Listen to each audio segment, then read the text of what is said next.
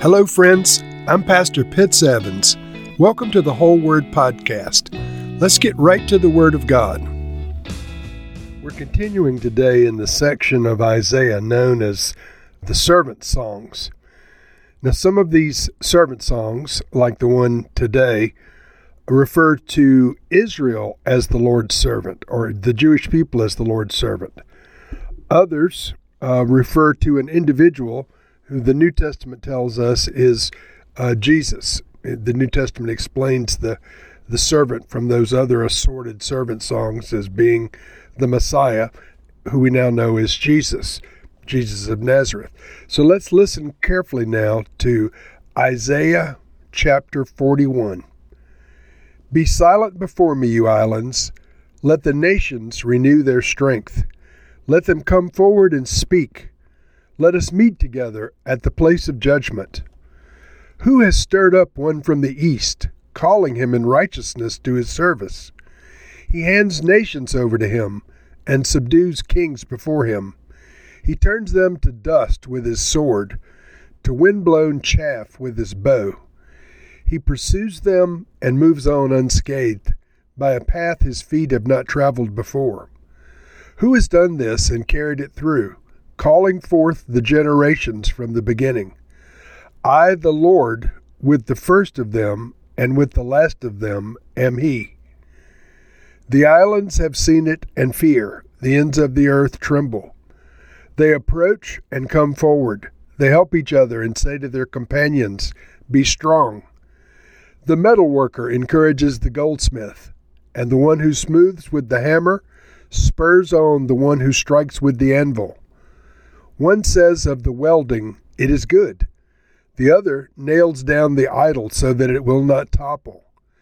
But you, Israel, my servant, Jacob, whom I have chosen, you descendants of Abraham, my friend, I took you from the ends of the earth, from its farthest corners I called you. I said, You are my servant. I have chosen you, and have not rejected you. So do not fear for I am with you. Do not be dismayed, for I am your God. I will strengthen you and help you.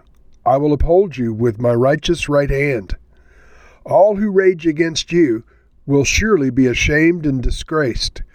Those who oppose you will be as nothing and perish. Though you search for your enemies, you will not find them.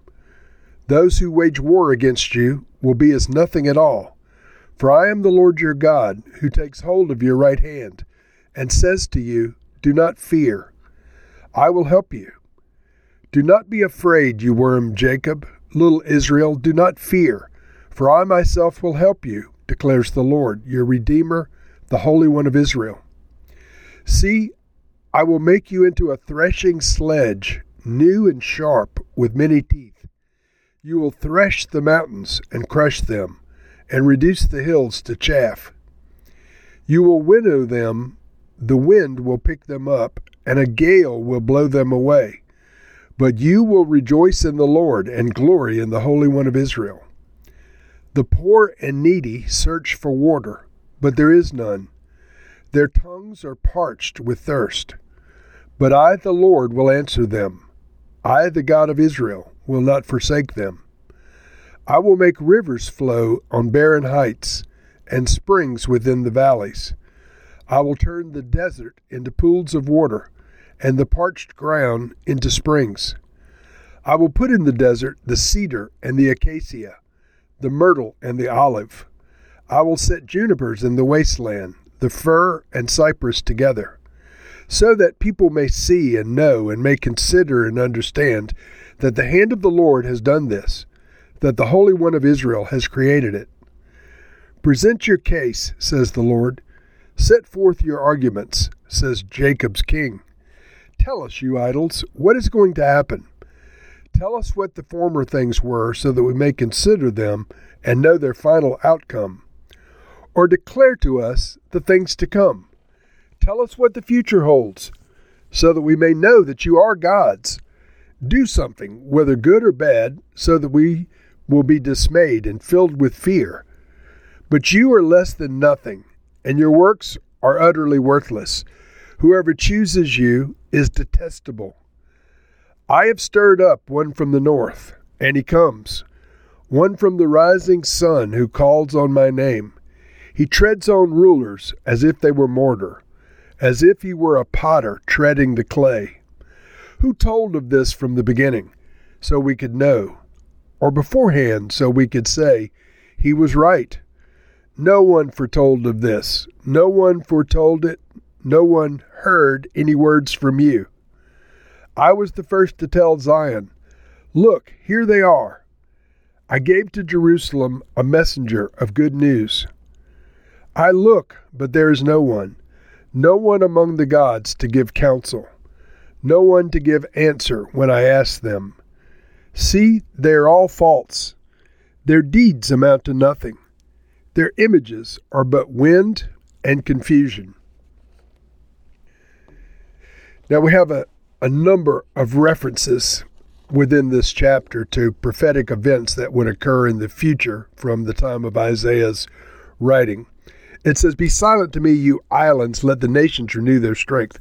The reference to islands is all the distant lands beyond the surrounding countries um, from the Middle East going outward. So here I am in the USA, and this would have been uh, one of the distant islands.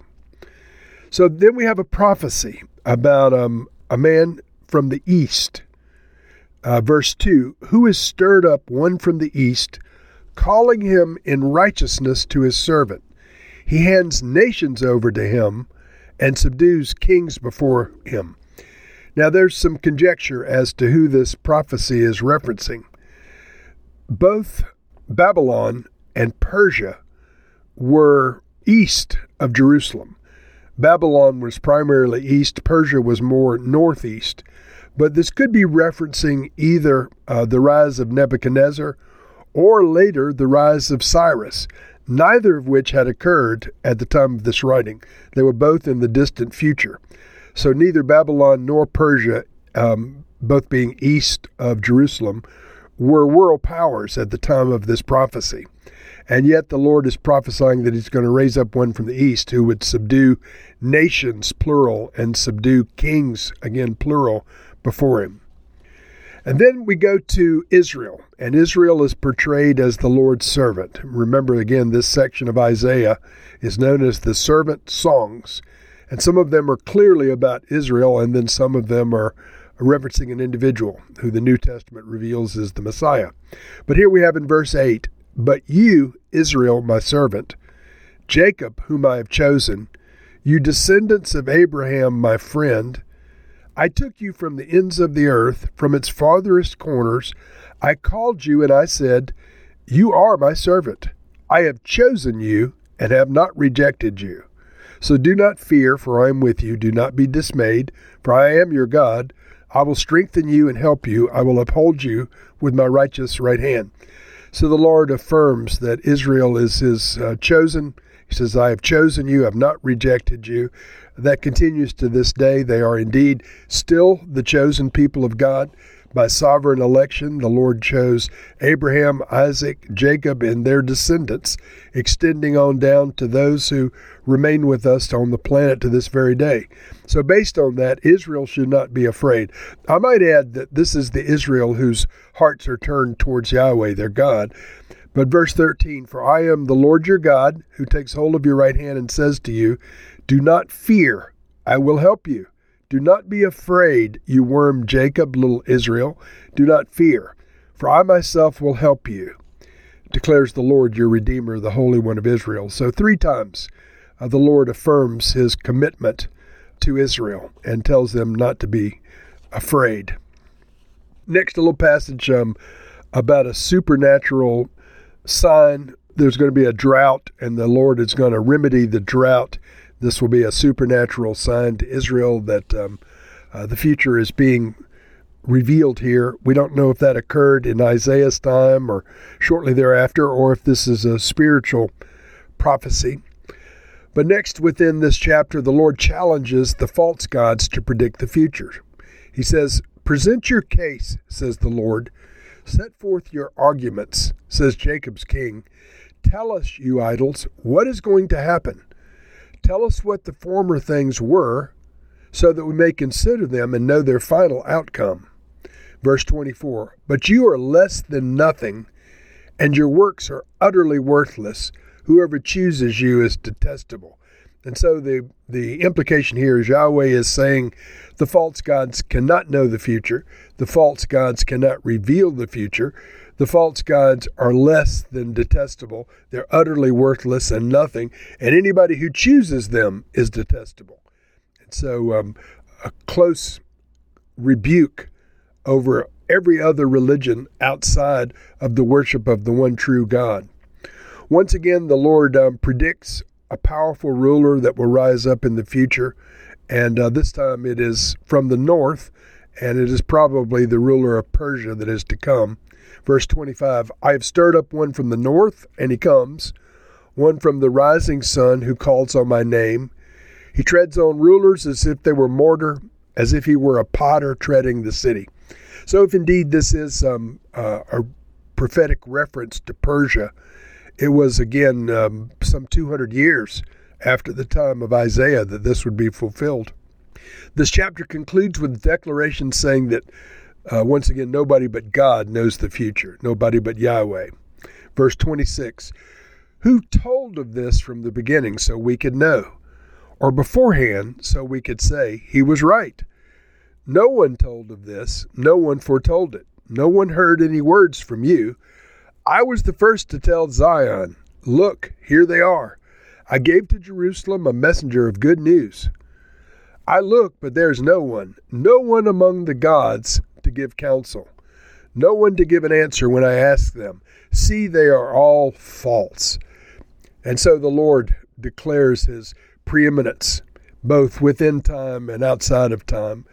The Lord um, says that all other deities are less than less than being worthy of our contempt. They are totally worthless. And so, Lord, we recognize that you and you alone know the future. We also recognize from this chapter that Israel was chosen as your servant. May they indeed fulfill their prophetic calling and be the servant of the living God.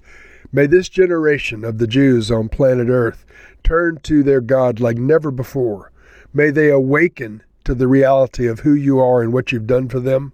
May they recognize your Son Jesus, the Messiah of Israel and the Savior of the world. In Jesus' name we pray. Amen.